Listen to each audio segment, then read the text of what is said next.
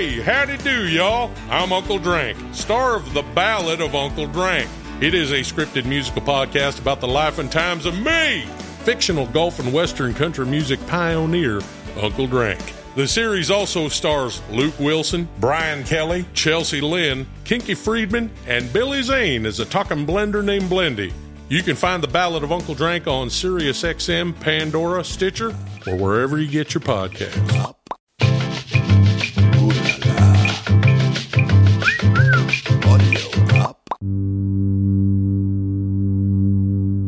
Welcome to another episode of Van Life. Tom Green here, and uh, man, I'm about to get uh, a little more uh, crazy with the uh, endurance aspect of this van life. I got some secrets uh, that I'm hiding, hiding some secrets from all of you, uh, all of you guys. I'm going to reveal them soon, but but the fact is, we're going to go a little more um, uh, intensely uh, deep into uh, the wild. Part of the reason is because it's starting to warm up a little bit, which is going to make it easier for me to go to some different types of places, which I'm super excited about. Um, but uh, today on the show, I want to talk about my van. And I want to talk about uh, how my van that I'm living in right now uh, came to be. Um, you know, I've been traveling around in this thing for the last six months or so. I got to actually check. I'm not even sure what day I started traveling in the van, but I've been traveling in, this van for a while. Uh, certainly, all, not a year, but more more than six months, I think. Charlie, how long's it been? Charlie's chilling on the floor here. Charlie is my potcake dog, a rescue dog from the Bahamas, who I uh, rescued this year. Uh, was brought into uh, California uh, by a dog rescue in, in San Diego called Thrive. And uh, Charlie is just such a good girl, and we're having such a good time traveling traveling all around. But um, I want to talk to you about the history of this van because I found this van. Uh, a friend of mine told me about boho vans. Boho vans. Now, boho is a, a, a great van. Uh, what, what do you call it? conversion company? I guess you would call it. They they convert vans. Uh, David and Brett, who started boho, uh, who are now friends of mine. Uh, well, they'll tell the story in a minute. We're going to talk to them a minute. But the big, the cool part of the story is they were converting these vans in Phoenix, Arizona, and then they got uh, invited on the show Shark Tank, or they maybe they asked to go on the show Shark Tank. They went on Shark Tank, and like they won. I don't know. They say they won Shark Tank? I mean, they got an investor. Barbara Corcoran invested in their company and it gave them so much, uh, you know, I guess such a boost. They were already doing great. Now they're doing really great, and that's how I found out about them actually. And I ended up uh, emailing them. They got right back to me, and uh, we started talking about this van. And I bought a van. I bought a van, and now I'm living in a van. I'm a, I'm a guy living in the van down by the river now. Rest in peace, Chris Farley. Oh man, rest in peace, Chris Farley. And now I'm the guy living in the van down by the river. So today on the show, we're going to talk to David and Brett from Boho about uh, all of their uh, journey into uh, uh into uh, building their company and what it was like being on Shark Tank. But we got a special surprise. Uh, before we talk to David and Brett, we're going to talk to Barbara Corcoran. She agreed to call in. I asked David and Brett if Barbara if they could ask Barbara to talk to me. She said yes, and here we go. So let's talk to Barbara Corcoran, and then then we're going to talk to David and Brett, and this is awesome. Hey Tom, how are you doing? It's Barb. Hey Barbara, how are you doing? Nice to talk to you. Thanks for calling. Where are you calling from? Your van? I'm I'm in my van. I'm in the desert. Oh God, it's crazy, right? So crazy. It is so cool. This is the coolest thing. I've never had a van like this before. Uh, I will tell you uh, a big part of what what. Uh, you know, got my attention was seeing uh, David and Brett on Shark Tank. A friend of mine of sent course. me the video. It's the best way to get attention for a small business, my God. Yeah. Absolutely, yeah. And I've become real, fr- real good friends with the guys actually, just in the last yeah, six I heard months. That. So. I heard through through Mike at my office. He said, "You know, they're real good pals." I said, "How did that happen?" yeah, no, they're great guys, and you know, I'm I'm Canadian. I've spent a lot of time you know, in nature and uh, out in the uh, out out exploring uh, the country over the years, but not in a van like this. And it's well, been how did you do that? Did you take like a bus tour or drive through the hills? Or how were you doing it prior to the van? You weren't living out there, right? Uh, no, well, I live in Los Angeles now, and but when I just saying when I was growing up, I used to like going out in canoe trips and go out camping and do all this sort of stuff. And the last few years, I've been you know doing a lot of photography, a lot of videography, and so going out in the van has really gotten me out into some amazing places. But I bet so. Mm. Yeah, I'm a little jealous, honestly. I don't think I want to hear anymore. Yeah, I'm yeah. sitting here in Manhattan in a crowded street, and I'm thinking, I didn't even take my kids out camping, not once. Skiing was as close as we got, and there were a ton of people around. yeah, absolutely, yeah. No, I don't think I'll get a chance now. Yeah.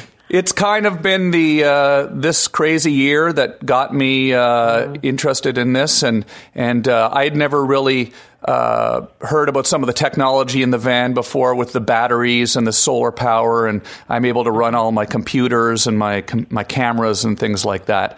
But I, I wanted to talk to you a little bit about. Uh, uh, you know what caught your attention about this uh, company about Boho? I, I, um, I, uh, I'm, I'm interviewing David and Brett today on the show you as well, and my Okay, show so I could talk behind their back, right? exactly. Yes, that's that's what that's what we want. Well, let me tell you, I met them on the Shark, uh, the Shark Tank set. Of course, we don't ever meet the entrepreneurs before. Um, when they walked onto the set, honestly, I thought, uh, this is going to be a boring one because they were so reserved. Honestly, just walking onto the set. Uh, but then, the minute they opened their mouth, I fell instantly in love with them. And what I think I could do right then and there, when they started talking, they're not like Yahoo kind of guys, which a lot of the people on the set are. You know, the entrepreneurs that come in and pitch. But I could taste their passion. I don't know how else to describe it. I could taste like they were they were intense, uh, but I could taste their passion without them jumping up and down. And I think what I sensed in them was that they had that kind of wired, tight passion that was going to go the long distance. You know, a lot of people are wow, wow, wow, and then you buy into the business, and six months later, when something goes wrong, uh, they they peter out almost. They just don't have the capacity to be a long distance runner. I thought to myself, I could picture these guys running for thirty years. Yep, yep, yep, steady as they go, So is and as intense as the day they started. Yeah. yeah. So is that one of the things that is the most important thing for you when you're investing in a company? Is the people and their passion, and the product, of course, is important too, right? Uh, the the you know the product for me personally takes uh, uh, way a second seat, back Yeah. seat, I should say. And the reason is I've learned uh, not to pay much attention to it because whenever I invest in a business because I fell in love with the people in front of me, uh, they've always done well and I've always made money. And when I've talked myself into something because the business idea was new, fresh, or done differently than it's ever been done before, and it made all the sense in the world, but I was like okay with the people, but not real excited about them, uh, I always lost my money. So it took me about five years, maybe four years at best, to to learn that lesson. And so I just shop for people. I mean, I wouldn't I wouldn't pick anyone up who I felt their business made no sense, as long as I answered the basic uh, qualities of every good business, which is will somebody pay for it? and can you make some money on this? You know, is there demand and will people pay for it? And if that's those, if you could answer those two questions, then all the rest is about the entrepreneurs themselves. Has nothing to do with the business. Yeah, yeah. And did I? And on them, if I could add with Brett eh, and uh, David, I felt that right away. Of course, I mean, I wasn't a genius. Everyone watching, I'm sure, had the same thought. I thought would uh, not only would people pay for it, but more and more people would exponentially pay for it because of what was going on in the economy. So I thought, boy, they're in the right place at the right time. Not that they planned it that way, but there they were in the right place at the right time. That's probably always one of the most important things when you have a successful business is just being in the right place at the right time, I think, right? Or, well, not always, honestly. I'm sorry. Isn't it terrible? And I should learn to agree with people. But No, no, no. I, I, I, I, I don't know what I'm talking about. yes, you do. You do. Well, it's it's perfect if you're in the right place at the right time. So Yeah. they are okay. Uh-huh. Yeah. But remember, they started the business before it was the right time. Yeah. And so, as long as you show up and you're there when the right time hits, you could take advantage. But a lot of people stop showing up. You know, wholeheartedly showing up for their work. Uh, not pushing ahead, not having enough uh, vans to accommodate. I mean, they could have played it very conservatively and just continued a small rental business, you know. But instead, uh, you know, they they rent uh, and they sell camper vans, and now they, I believe, they're about to start making them uh, as a standard package, so they could, uh, you know, knock off many more and, and hit the volume. But no, they were intent on their business. Uh, Brett is as excited about the business as uh, David is, and you know what? Uh, that's unusual. Usually, one guy leads. They're equal. They're punching it out together. You know. Yeah, they've been great uh, with me. You know, I can tell you as uh, you know, as far as the product goes, from my firsthand review. Uh, the last six months, I've been traveling all over the southwestern mm. desert. I've been in uh, the Arizona desert, uh, close to the mm. border of Mexico. I just came from Cabeza Prieta Wilderness area down by wow. the border. Uh, I've been up wow. in New Mexico by yourself. By You're myself, by yourself with with my wow. dog Charlie. It's travels with Charlie, oh. pretty much. That's great. yeah, and I'm making all these uh, videos and films for my podcast and for my YouTube channel and things like and that. Kind of a dog is Charlie? I'm picturing a. Let me guess, a yellow lab. She looks kind of like that, but she's actually a rescue from the Bahamas. She's a potcake dog, it's called, but really kind of uh, just sort of a mixed breed wow. street dog yeah. from the Bahamas. And she was nice. brought into California from a rescue in San Diego, and she's turned out to be the greatest dog. And we're having so much fun. Wow. But you know, we go out into nature, and the thing that's really cool about this van is, you know, normally when I go do photography and filmmaking, you have to go back to the hotel and charge your batteries and all of this stuff every Mm. day. And here I've got the solar panels and all of that that really keep me out there in nature for a long period of time. So it's so awesome. that I would think that would be a key piece, would it not, for your work? It's Wouldn't that be great. it? It's great. I mean, normally I'm, you know, when I'm, we're not in the middle of a, a worldwide global pandemic, I'm in, I'm in my house and I go out on shorter trips. But this has just really kind of gotten me out of the house, and it's been great. And I would think Wow. that I would think that, you know, because van life is a movement. And that's what this podcast is called. It's called Van Life, my podcast, and we're sort of Mm. Talking about this. Um, but you know, it's sort of a do-it-yourself movement where a lot of people do what David and, and, and Brett did, where they build their own vans and uh, and then go out. But now they've sort of taken this idea of building their own vans and their skill at doing that, and they've turned it into this great business. As you know, I was lucky enough to go visit them at. Uh, at the at the plant in Tempe, and we went and Did How did you find them, by the way, Tom? How did you even come across them? so I was uh, just chatting with a friend with, of mine. And I was telling him that I wanted to get uh, a van and uh, start doing my my uh, videos, and and he he actually told me that he he just told me about Boho. Said he saw the guys on Shark Tank and sent me Wow. some videos, and I, I sent them an email, and I'll tell you they got right back to me, and uh, and we had a great talk, and the rest was history. But would would that be kind of the perfect example of uh, you know the like it's a perfect kind of business for Shark Tank, I would think, right? It's uh, somebody that's already kind of doing something like this Uh, and it then scaling it I'll up. tell you what's why it why it was terrific because it tapped into, as you put it, uh, do it yourself. You know, a whole van life movement. I'd never really thought about it that way, but they were tapping into that. So they so they were hitting a chord with the people at home because they had such a big response to to the uh, show. You know, that doesn't always happen at Shark Tank. You either get a big response, or everybody s- simply writes it off as that was interesting, and that's not good. Okay, so I'm always paying attention to what kind of response they get. Uh, but uh, wait, what was your question? I had a great answer to it, and I just lost sight of it. What did you just ask again? Well, I was that- just I was just saying that because because it's sort of a typically a do-it-yourself thing, building Mm-hmm. your own van, and now they've scaled into a business. I would think that on Shark Tank that would be appealing to your audience because you know people sort of. I, I know when I watch Shark Tank, I always imagine, oh, I could make this or I could make that and go in and pitch it, and maybe I could start a bigger business out of my hobby, and that's exactly what they've done. Of course. Yeah. well, they had a story that everyone at home could relate to. Uh, what was not in their favor, quite honestly, is they were a local business. Uh, and if you're a local business and you could sell online, you're not a local business anymore. But uh, they were in Phoenix and they had limited capacity to produce. You know, they have they have hired a lot of people, trained them well, and are, are building up.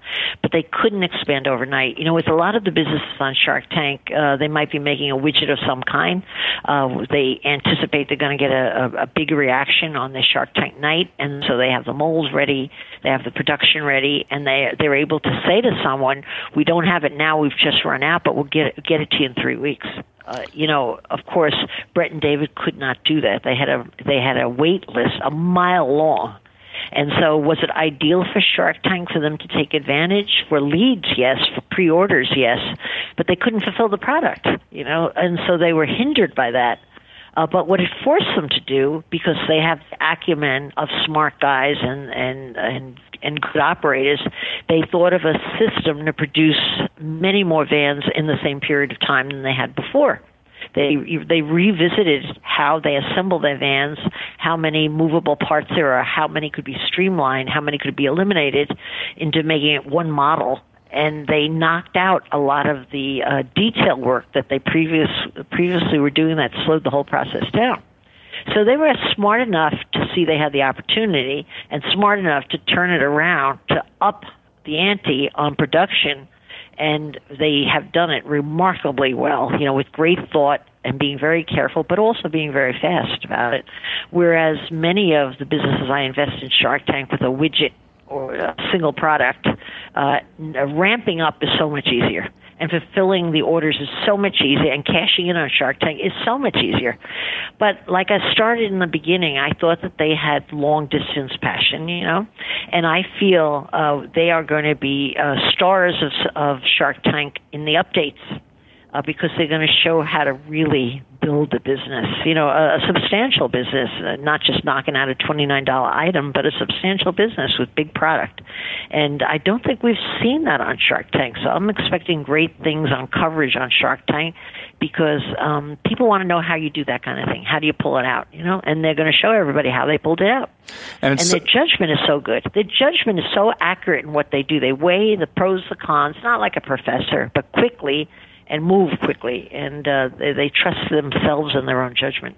That's cool. How much how much do you stay involved with with them specifically, and just generally with your businesses that you invest in on on Shark Tank? I mean, over the years, you must have a lot of businesses you're working with now. 80, how do you? Eighty three. I eighty three. Wow. How do you keep up yeah. with that? And well, how have much? to prioritize. Yeah. I don't honestly. I don't honestly. Um, what I do is I choose the best and I leave the rest, uh-huh. and I make that assessment pretty darn fast once I close the deal uh, yeah. because I I can't stretch my hours past what they are. And uh, more directly, ironically, uh, the worst businesses need the most of uh, demand more of my attention, but I but I cut it off if I don't think they have the talent. I mean, I'm polite and I help as I can, uh, but you know, probably one in uh, eight of my businesses becomes hugely successful. I'd like to say it's four out of five, you know, but it's not the way it is. Mm-hmm, mm-hmm. And what I what my charge is, is the minute I first speak with my entrepreneurs again after Shark Tank when the deal is done. That's when we start working together, and that takes a few months to get the deal done. Um, but once I start working with my entrepreneurs, talking to them, uh, I get my first, or I should say, my second impression of them. And you'd be surprised how people sometimes are great at pitching on Shark Tank, and I've bought in. But when it comes to filling out the simple paperwork, providing financial uh, financial information, basic financial books, uh, they don't have it together. And those businesses are a mess. They start out a mess, and after all the years on Shark Tank, no matter how hard I've worked, if they're a mess, they stay a mess, no matter what I do. So I I leave them, uh, you know, mostly up to their own demise. yeah. because I've realized I can't really change the nature of the entrepreneur. You know, I tried many first years. Now, uh, the what I do is I eagerly await the second test. And you know what the second test is? No, what's that? Is when they they hit a wall. Uh-huh. Shark Tank's made them famous. Everything's going. They've got back orders. Everything's coming through, and then something goes wrong. Right. Something bad goes wrong, and then I just shut my mouth and watch what they do and that lets me know if I should spend any more time or not. And you know what? The ones that uh, that I don't spend any more time with do, they feel sorry for themselves. They Yeah. blame it on somebody else. And Uh-huh. the minute I sniff that out, I'm like, I'm out of here. I mean, I wouldn't say, hey guys, I'm out of here. I'm like, oh, terrific. Well, had you thought about not blaming them, and what are you going to do next? Well, you know, if he had done da da da da da. Um, in the past, all right. Okay, guys. Well, let me talk to you again when you need some help. I hope I hope they don't. But now take. We're going to jump to Brett and David. I have had. Uh, I should really ask. I think three lengthy conversations with them. That's all since we closed. Mike, uh, how many times have we spoke with Brett and David? Would you say? I'm sorry. I just have to. No problem. tell the accurate. three. Oh, three or four? You think four? I bet I'm right at three. He says three or four. I think we've spoken four, three times, Yeah. maybe four. But can I tell you? Here's the difference.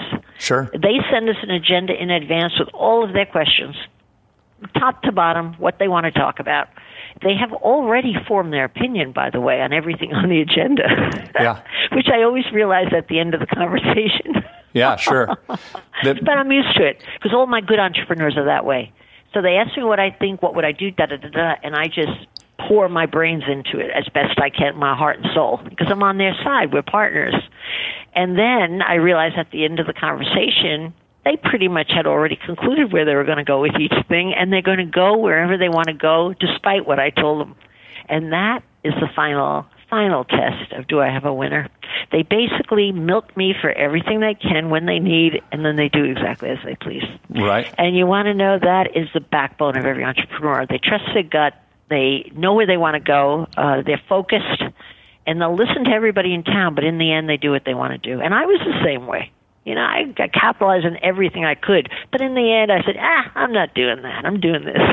Right. So that's that's sort of that Yeah. uh, gung ho, go for it attitude. I mean, they they Yeah, yeah. David got into this because he he he built a van for himself, and then he couldn't. Uh, he couldn't uh, keep it and keep it keep it. He was renting it out all the time, so it's, it's, it's pretty amazing. Yeah. What, what's Born it, out of desire. Yeah. What's it like when you're on on Shark Tank and, and you invest in something like this and and it becomes a big success? Is there there's obviously competitiveness between you and Envy. and and uh, brag Mark about it all Cuban and uh, Kevin O'Leary, Yeah, fellow? Canadian. Is that like You know, what do they think of the boho uh, van company now that that it's well, they're regretful that they didn't buy in. Uh-huh. That's what it, they're regretful, and I am re- regretful on all the winners I don't buy into. We're all the same, and then you know what we do after we're jealous and regretful? We all lie about how well our own brands are doing. We exaggerate like crazy, making a billion, whole billion, billion, billion. yeah you know, but we all exaggerate because we're very, very competitive, you know, and it's a game, it's a gamemanship kind of thing.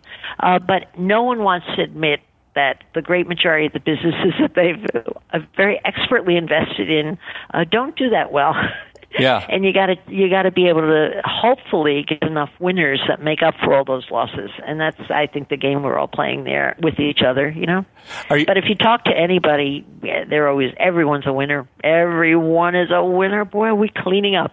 Oh yeah, it looks like so much fun. Uh, just being doing what you do on Shark Tank. Are, were you were you surprised at the success of the show when when you first came onto the show? Did you ever imagine that uh, it would it would turn into what it did? Well, you know, I don't watch TV, and I still don't watch TV, so I didn't, I didn't know what a successful show looked like. But I remember the first day on the set. At the end of the day, I went to the producer, my boss, uh, Clay Newbill, and I said to him, "You know what's so interesting, Clay?" I said, "I've never been on a set. I don't really watch TV, but the camera guys. There's like maybe 30 cameras on set filming everything, right?" I said, "The camera guys after every." pitch when we reset for the next pitch, which happens really fast, they're all talking about the deal. I said, that's got to be a good sign. Everybody here's interested. Yeah. You know? And it was that way from the get go. They asked me another question. I'm walking, trying to go to the ladies' room. You know, when you said that, everybody was engaged, and I think that is uh, mostly why the show is successful at home. Everyone is engaged. They have an opinion, and they're weighing in. You know, with their husbands, wives, kids, whatever. And so it is an extremely engaging show. So I knew we had something. Did I know it was going to be a successful show? Twelve years later, of course not. I figured I'd do it a couple of years, see how it goes. If it if it if it worked, yeah, this would be fun for a couple of years. That's all.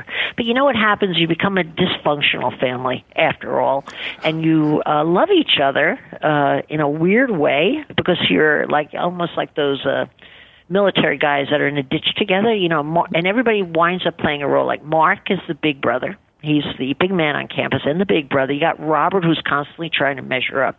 You have Lori, who's like the middle child, and she's always saying, "Let's play nice," while she steals your toys. By the way, and then you have Damon, who's always a family favorite, and then you have Kevin, who's the typical bully in the family. And so somehow that whole pack blends together and, blends. You know, it just kind of works. And I I wasn't I wasn't really aware uh, how much I loved everybody until we went to Las Vegas in this giant um, you know, this giant, uh, whatever you call it, bubble, I guess, was 80 feet tall. It was built for, uh, uh, you know, some kind of sports tournament. I don't even know what it was built for, but there we were in it, where you could hear yourself echo.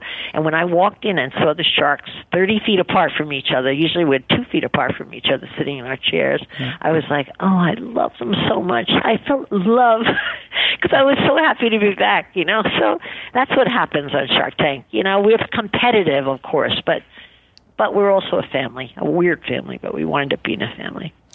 Is, is do you have any advice for businesses or people that, that are dealing with this this pandemic and all the complications that come from that? Is there any any anything that yeah. is a good trait to be able to adapt to this new world we're living in? Yeah, you have to take where all your businesses come from. Make a list of where all your businesses come from in the past, then tear it up and think, okay, things have changed where can I get my business now? And by going through that exercise, I've had uh, with all of my leading entrepreneurs, you know, I spent in a lot of time in March, April on the phone with all these guys and gals, right? Uh, what it forces you to do is it forces you to acknowledge that we're in a different world right now. People do business differently, and it forces you to think, how the hell am I going to get my sales? How am I going to do it? So you have Cousins Maine Lobster, for example, who immediately went to a contactless ordering system, and they had lines of people. They depended on lines of people outside all their lobster trucks, but they immediately uh, went online, like right, like split second decision. Great software right online, contactless, and they they parked their trucks and announced them online where they were going to be every single day at every hour. And they were always parked in large, uh, big box store parking lots that were all closed. Plenty of room to park. And then they call your number, you pull right up and pick up your lobster. Their sales went up by 40%. We had Daisy Cakes, who's a little I'm gonna. I am okay. Sorry about that. Yeah, I'm getting nudged a little bit here. No problem. I guess I'm in a talkative mood. Um, and we we had Daisy Cakes, who always made a few varieties of cakes, her best sellers, etc. When this hit, she said, "Ah, people are going to be at home. They're going to eat more cake." And so she came out with a cake a month. Boom, boom, boom. Went online selling through third party orders. So, you know, gourmet shops, uh, gourmet online shops, basically. And her sales increased. A single baker, she opened a second bakery. I mean, I can go, uh, I could go on and on about uh, the people who were, who knew they were in trouble or believed they were in trouble and turned on their heels fast. And those people grew their businesses. So, you know, these bad times are the best times to move ahead if you have the wherewithal to really look look at uh, the situation you're in and believe it's not going to happen again. But I can tell you, I would say uh, four out of five of my businesses, despite the fact I worked with them, talked with them, they decided to wait it out. And let me tell you something, they're not going to be in business. Many of them are already out of business. They think they're waiting it out. You can't wait things out. You just think, okay, what now? What now? And that's a great trait. Uh, it's not just a great trait, it's a necessary trait, you know? A lot of people sat around and felt sorry for themselves for months on end, like, oh man, what are we going to do? Oh, we have to lease. So renegotiate with your landlord. You know, get mm-hmm. out there. Tell them you're moving. Uh, you know, play hardball. Get out there. Yeah, this is a changing. Uh, accepting that you things have dramatically changed uh, scares the crap out of you, but it's the first step you take toward change that keeps you in business. And, and hopefully, if you make the right moves, you know, you not only stay in business, you grow your business because a lot of your competitors are going down. You know, it thins out the ranks. Well, that's amazing, Barbara. Hey, I appreciate you taking the time to talk to me. I just, I also wanted to just let you know, you know, that I'm a, a huge fan of the of the van. I, I, I, I bought the product. So I love the product. The guys have been so great.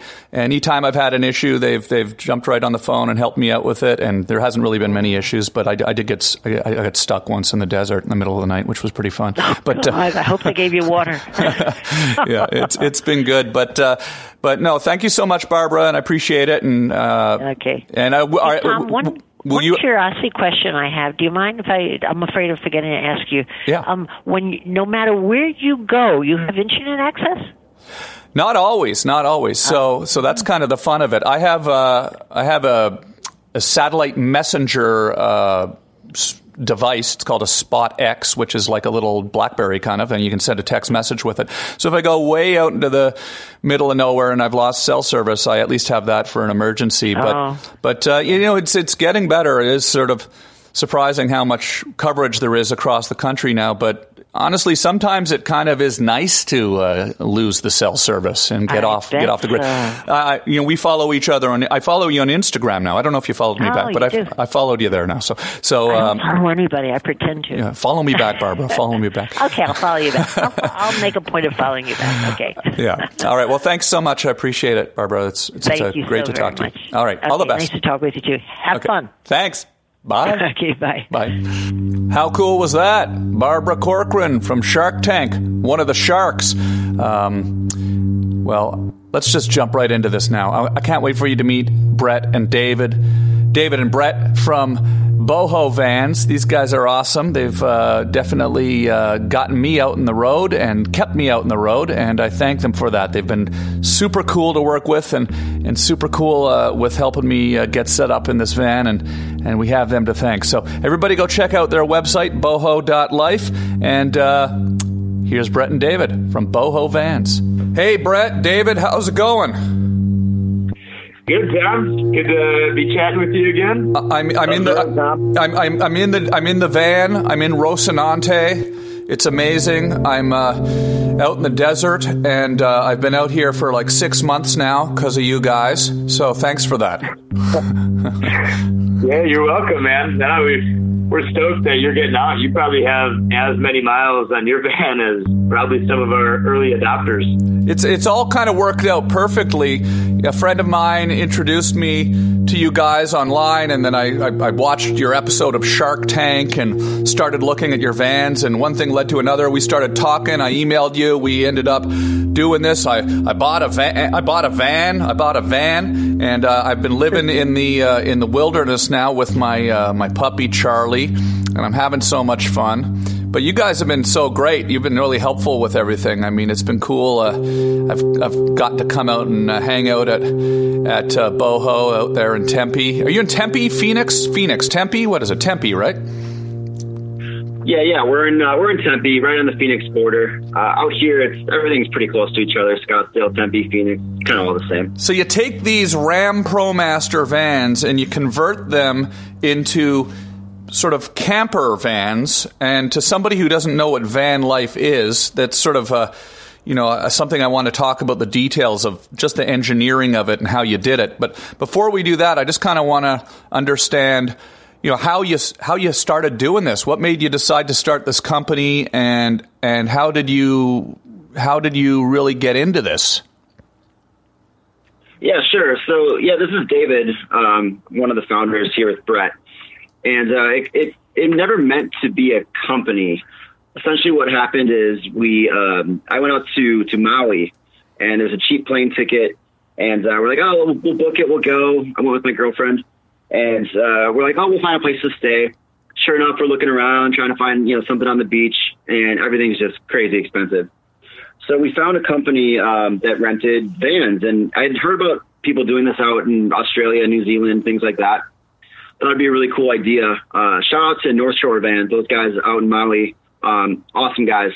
Uh, but anyways, we we rented a van and just had a, an amazing time. It's it's interesting because when you're out there in the van, as you know, Tom, time changes. It's um, you almost feel like you get more out of your day, and that's exactly what we felt. Like we were in the van for a week, and we got back, and we felt like we had been gone for a month. It was it was really cool. So came back to Tempe in Arizona. We're like, you know, we want one for ourselves.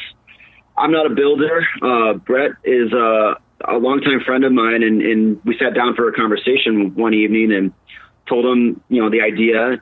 And uh, we're like, well, you know, help me build this thing, and maybe we'll rent it on the side, and maybe make a little extra cash to support the build. I actually took out sixteen thousand dollars on a credit card to do this. Um, that's where where it all started, and then uh, sure enough, you know, we built the van. We were both working full time, but you know, we meet up and and build the van at night.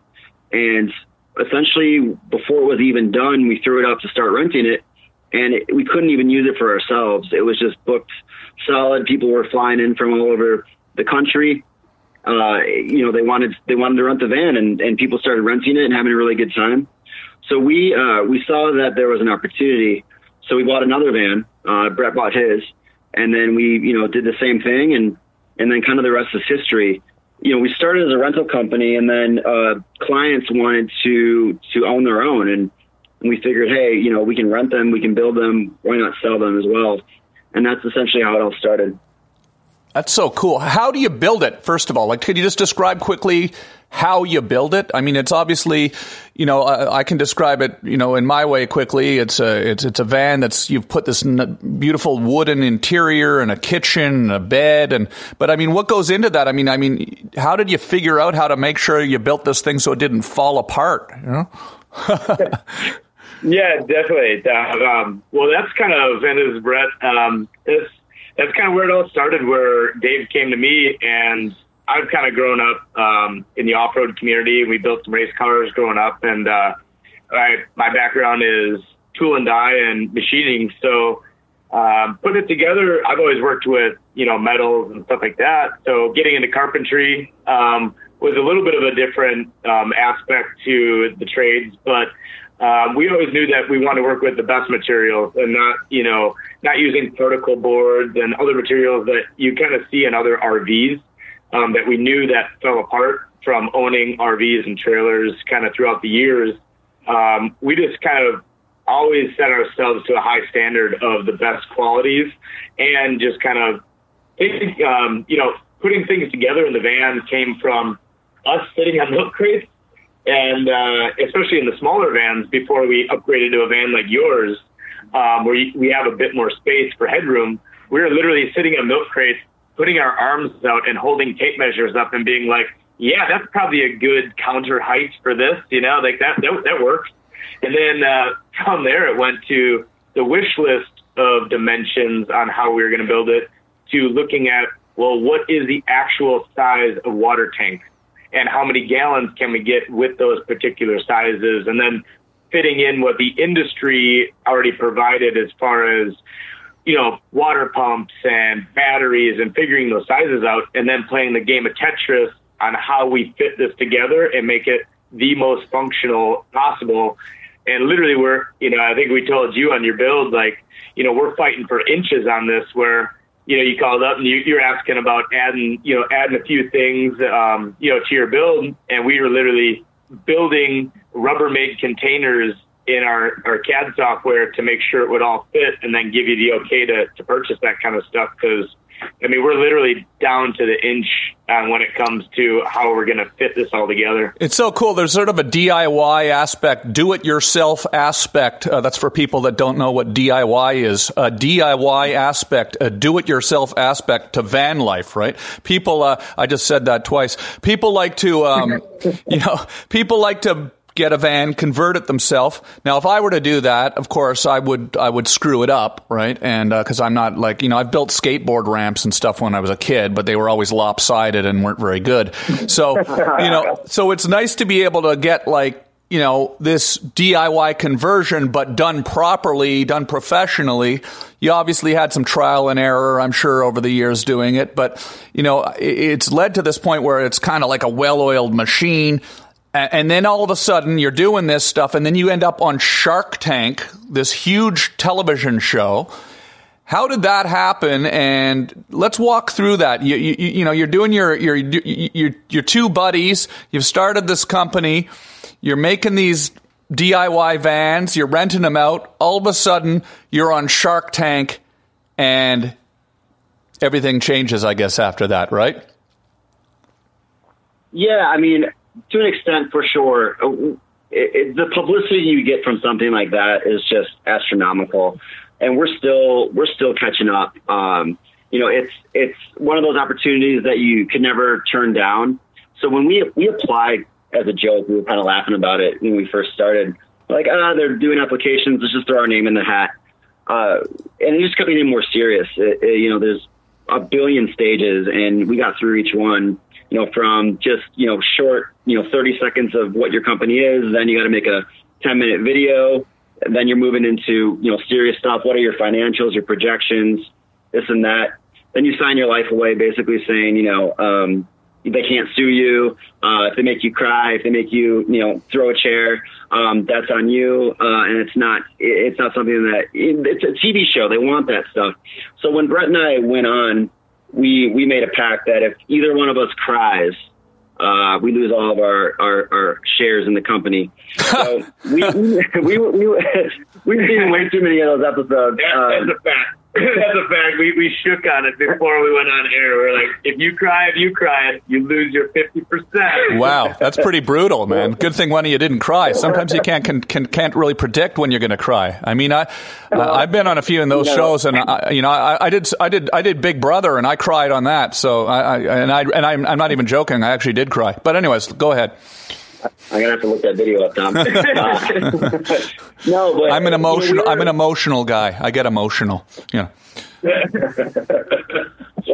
you know, it's uh. So it really, what was cool is that we went in there pretty confident. Not not necessarily that we would get a deal, but that we were on a good path for growth. I think companies go onto that show desperate, and we weren't. Uh, we knew we could go in there, tell them our idea. If nobody liked it, smile and wave and say thank you. And, and that was kind of the whole mentality of, of what we do and, and, and really what we do with the rest of the business. Um, you know, we know what we have, uh, and we'll, we'll be very transparent about anyone who has kind of crazy off the wall ideas, um, whether or not we can make it work or not. Um, because the last thing we want to do is, you know, we want to be innovative, but we don't want to um, sell somebody something that, you know, maybe they saw, you know, 50 YouTube videos and then they want something from each one, and it just it just isn't going to work. So, you know, we uh, we we know what we have, and, and so it was pretty it was a pretty cool experience. We we talked with Barbara, our, our partner now, quite a bit, and uh, man, she's she's a handful. Yeah, she's awesome. She's pretty hilarious. Yeah, uh, so that's cool. Barbara Barbara invested. And uh, when you say she's a handful, what do you mean? Like she's she's got a lot of ideas, or what are you saying exactly there? Yeah, she's just there's just she's just a no nonsense um, firecracker. I mean, she says what's on her mind, and unapologetically, it, it's great. Um, you know, she's not any sort of a problem or anything like that as far as you know maybe the traditional sense of handful goes. But we just know when we have her on the phone or we we chat with her, it's it's going to be it's going to be a lot of laughs. It's going to be like a lot of Brett and I will whisper to each other. Did, did she just say that? um, so so she's uh, she's a perfect partner for us. She actually lets us do our thing, which is really cool, and and she's just there to support um, and come up with ideas. You know, when we need we need help. So on Shark Tank, you know, it gets to the point where it gets down to like you got Mark Cuban, you got Kevin O'Leary, you got you know, you got Barbara, you got uh, everybody uh, else. Who who were the who were the sharks on the show, and was were you expecting it to go the way it went? Uh, you know, or, or you know, what what what did you think of the way that went down? That just that moment when you found out that Barbara was investing and. Totally. Yeah. So, like, starting from the beginning of that, like, when, you know, when we walked out, I mean, it was like a roller coaster. It felt like, you know, like the floor kind of dropped out from us, like, when we had to walk out. It was, it was a wild ride. And the, basically, the thing that you walk into it for us, I should say, we walked into it and, you know, just don't make a fool of ourselves. Don't look like a bunch of doofuses up there. And we knew our numbers. We literally, we drove the van from Phoenix to LA and we didn't turn on the radio uh, once. And we basically went through our financials and just talked about like the company the entire time. Besides a couple of sidebar conversations where you know what we did in high school and you know like you know some funny jokes about like hanging out back in the day. Um, but mostly, I would say six hours of it was straight about the business. So we walk onto the stage and it's Mark Cuban, Barbara, Kevin O'Leary, um, Lori Greiner, and then Rohan Oza was the guest. And Cuban was the only one that backed out, and he backed out pretty early. Just said, "Hey guys, everything sounds great. The product looks really cool. Just not my sector, not my thing. I wish you all the best." And actually, like during the taping, he was, you know, giving us some, you know, some good insights for business wise. When uh, even like one time when uh, you know Kevin O'Leary tells us, you know, we kind of um, hit him up about wanting to give us a, a loan for three hundred thousand dollars, and we said, well, you know, what what would that loan look like, Kevin? And he goes, ah, something like seven seven and a half percent. And Cuban leans over and says, Kevin, they'll go to a bank and get a better deal than that. He looked and pointed at us and said, guys, you're not doing that deal. And Kevin kind of looked over and, you know, kind of gave him a death eye, like, what the fuck, man? That's what's great about that show, right? The relationship between everybody and, and, and, and, I, I now I'm kind of curious because now, you know, I, have come out to your, uh, to your factory now. You've got a factory and you have it's like an it's like Henry Ford's assembly line out there. You've expanded into this great big you know facility. You're making multiple vans. You got a bunch of employees, and it's obviously super successful. And uh, you know, do you have any interaction with with Shark Tank outside of Barbara? Does like what's it what's it what's it like when someone makes an investment on Shark Tank and then the the business actually works? I mean, I I, I wouldn't be surprised if half the time that they invest in those those those products, like the shit doesn't work, right? Yeah, that, that could potentially be it. Um, and here's the sales pitch: everyone needs to tune in this Friday for uh, our Shark Tank update. ah, there you yeah, go. That's super cool. Yeah, yeah, David. Yeah, I mean, you know, the relationship with Shark Tank afterwards is more of a, you know, they try to do other updates and opportunities uh, but mainly with, with the, the shark we, we worked with and invested in. Uh, we were we were able to go on and they had a COVID update special, and so they they reached out to some of the you know the the ventures that were on the tank and and uh, asked them what they were doing anything special for COVID and our business is kind of a natural fit. I think that's a big reason that you uh, are out in the middle of nowhere, you know, chasing scorpions and doing all that stuff with Charlie. But um, yeah, so we, you know, we, we donated some vans for some healthcare workers. We had a lot of vans sitting around when it first hit because everybody was scared to travel. Uh, and then, you know, they're like, you want to do an update? Sounds like business is, is doing well. So of course, they, you know, they come out, um, set up some cameras, do some stuff, and they're going to be showing kind of everything since uh, on this Friday uh, episode. It might it might air after this podcast podcast airs, but definitely check it out. Yeah, that's cool. So, like, when you make a van, okay, you obviously we're out in the van a lot, but you sort of learn things over time. Just to talk a bit more about van life in general and and what it's like out there on the road and what it's like living in a van. How did you how did you figure out what you needed? Like you let's let's walk through the van in a little detail for the listeners cuz we're actually talking about my van that I'm in right now here. So this is yep. where this is where I've been living. So in my van, we've got a water tank. How's that work? What's the water tank all about? How how did you how, I, we don't want to give away too many secrets, but people, you know, maybe we can give away a few secrets for some people out there that want to try to build their own van if you don't mind, you know? Like how, how how how's that work? The water tank, the electrical system, the the Battle-Born batteries, the, the the solar panels, the the Victron, you know, all the stuff that's in there. Like, did you guys come up with putting that whole system together? Is this kind of standard stuff, or? Yeah, I mean that's definitely just a hundred percent our design, just natural to us, and we're pretty we're pretty open book as far as that goes together. I mean if somebody wanted to copy our van, you know, beginning to end, they just all they need to do is really kind of look at our Instagram and follow our Facebook feed. I mean, we're not, you know, it's not like we're trying to hold everything, you know, secret, but you know, there are some things that measurements and stuff that people are going to have to figure out on their own. The started with the water tank. I mean, it was basically what's the biggest water tank that we can fit in the van to give people the longest time out boondocking as you are right now where you know the battery system, um, you know, kind of jumping away from the water system, the battery system that is so robust. As you know, with yours, I mean, you have 400 amp hours, and then you got your solar panels feeding that. That the solar setup we have on your van can basically put you know a minimum of you know 50% charge on the batteries um, on any given day if you were to use 50% of it. But um, the real pinch point was the water system. So we had to put the biggest tank in that we could fit, plus still giving you as much space to carry around all your gear that you want. So that's where, you know, we put 25 gallon tanks in ours right now. We're, we're maybe trying to, to upgrade that. We're trying to, you know, move things around to see if we can, but, uh, it's kind of a perfect fit right now. It seems like the renters can go through 25 gallons in about uh, you know eight to 10 days.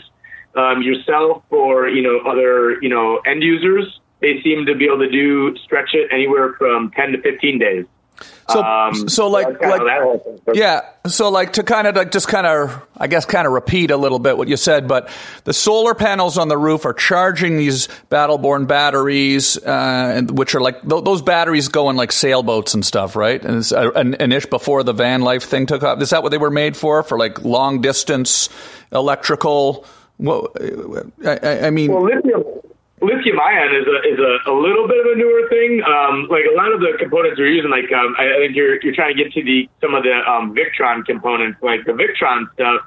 Um, that's kind of come where when we looked at when we were starting to build the vans, we had used um, you know cheaper um, cheaper solar company stuff where it, we were just able to upgrade out of you know some of these other manufacturers that provided solar components um, we had some troubles with them. We had some troubles with tech support with other uh, manufacturers, but the Victron components, um, those are actually like they're all marine grade. Those do go on offshore sailing boats that go oh, around okay. the world. That's the sailboat and, part. And yeah, the batteries, like yeah. that would be something that you could easily see. You know, in a, in a sailboat or you know, in like the land cruisers that you know, earth roamers that go around the world and stuff like that for sure. Because the the upside to lithium is huge. It's just got a big dollar, you know, amount attached to it. That's that's kind of the biggest hangup. Because what's so cool about for me, you know, when I'm out making videos and, and shooting photos and using my computer and editing, and over the years when I've done that for I've done that for almost 30 years now, or actually for 30 years now. You know, you used to you used to have to charge your batteries. You know, uh, you'd have to go home to charge your batteries, so you couldn't go out into the desert for a week and just stay there and keep shooting. Especially back in the day, the batteries in your cameras and stuff would just instantly drain. So, and they were giant, so you couldn't really plan to go out and film for more than a day without having to return to civilization to charge your batteries. So that's kind of what's made this whole thing like such an adventure for me because I'm able to go out and focus on my photography and my videography and my music and all of that stuff and just stay there. You know, I work all day you know, I just shot this music video for my uh, song that you guys uh, that you guys like, like my song, right? Right now is the right time, right? Uh, uh you know, I, I I I wrote the song in the desert. I made the video in the desert, and at the end of the day, after shooting the video, you know, the sun's going down, and I didn't have to go anywhere. I just cracked open a beer and like you know sat there with Charlie and said that was a pretty good day. We made our video, went to sleep, woke up in the morning, edited the video, posted the video all without ever having to return to civilization. It's just so bizarre to me from a filmmaking standpoint that you're able to do this now. And, you know, I sometimes I feel like I don't want to define it too clearly because filmmakers and everybody are going to go copy it. But then, you know what? Whatever. I mean, you know, I'm happy to. Happy, happy to help out, I guess, with people's, you know, I just, I, I don't know. It's just, it's just kind of weird though, because I feel like I'm on the cusp of something here, like that people don't really quite understand how this can be used from a filmmaking yep. perspective. It's really efficient, you know? And even when you're traveling, like, like you said, time sort of changes. It's so strange traveling in a van like this. I, would never, never really done that where you, I slept in the van every night. You know, like driving across the country and driving around the country, not having to worry at any point about going, okay, I guess we should start looking for where we're going to check into the hotel now, you know, and take, you know, an hour to figure that out. No, it's just kind of like some days I'll be driving and in fact, I've done this a couple of times when driving from Arizona back to LA, where once the trip is over and I realize I'm ready to go home, I start driving home and I think, I don't really want to go look for a campsite right now. I'm just going to drive until I get tired, and then I'm going to pull over at a truck stop, pull into a parking spot, and fall asleep for four or five hours, get up in the morning and and drive home you know? So you can just kind of keep going keep going keep going. It's so efficient you know? I mean i love that. And the thing that i've also loved about it is you know you guys kind of sort of opened my eyes to this whole BLM land Bureau of Land Management public land that is all over this country and you know I've I've talked to a few van lifers on this show uh, in the last few weeks, and I'm, I'm, I'm really like realizing like this is sort of like an unknown, undiscovered thing to the general public. That there's just this massive beauty in this country that we all know is there, but you know, I didn't really realize there was sort of an organized system to just drive down a dirt road and you're allowed to camp and stay there free of charge for 14 days and all of this stuff. It's a pretty amazing thing once you get into this world.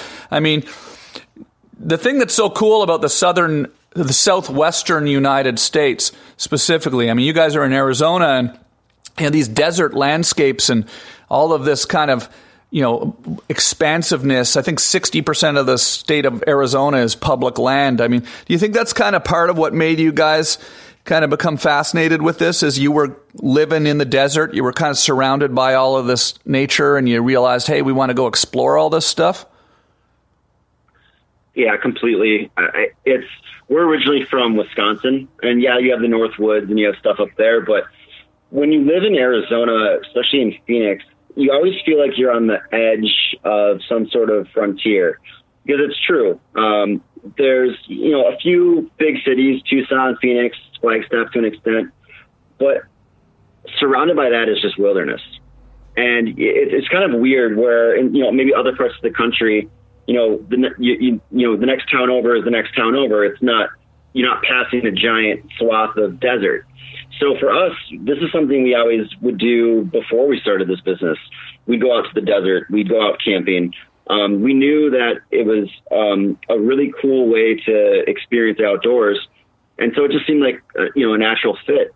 And, and, and that was kind of the big part is we were shocked when we started this here in Phoenix and there was really no one else doing it. Uh, you know, there's other van builders, you know, California, Colorado, Pacific Northwest. But in Phoenix, really, uh, you know, there's there's really just us, and so it's it's kind of surprising too uh, that that no, nothing's been done, and that's why I think that's a big part of the success.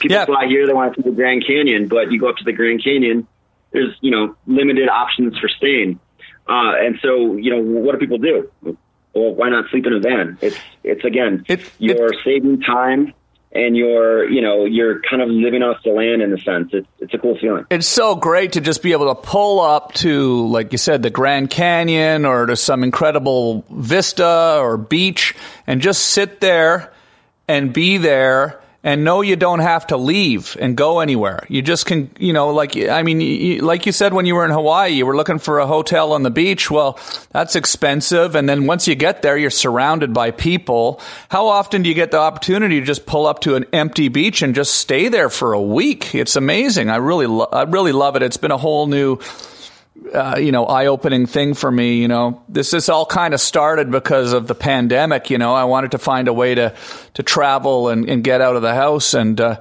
and, I, and I'm really glad I did it, and I'm so glad I met you guys. It's been so it's been so cool. You've been such a great.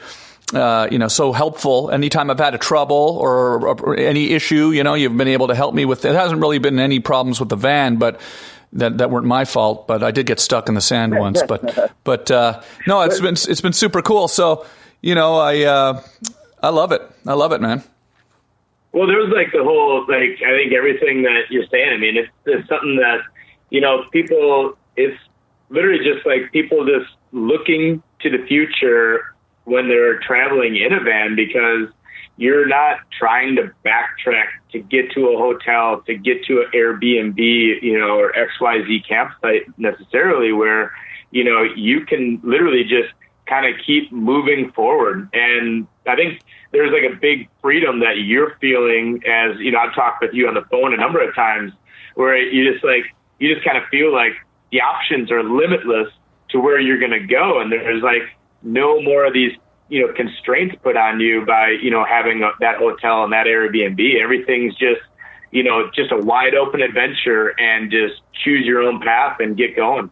Yeah, and I'm starting to really like kind of really know in detail this country. I mean, I, have been to every state already with stand up, but you know, you fly into a city, you go to the comedy club, and then you fly out, and you don't actually travel throughout in detail throughout the state. But so far, like I now know New Mexico and Utah and Arizona and, you know, and Texas to a certain extent and and California almost inside out, you know, especially in the in the last few months I spent a lot of time in New Mexico and a lot of time in Utah and a lot of time in Arizona. And it's cool when you start to really start zooming in on the map on those in between places. And, you know, you know, it's like, a, yeah, I know where the Kofa wilderness area is and the Cabeza Prieta uh, desert and, and, you know, where Death Valley is in relationship to, you know, uh, Nevada. And uh, it's, it's, it's pretty cool. Like start, you start to have a real kind of clear picture of this country in real detail,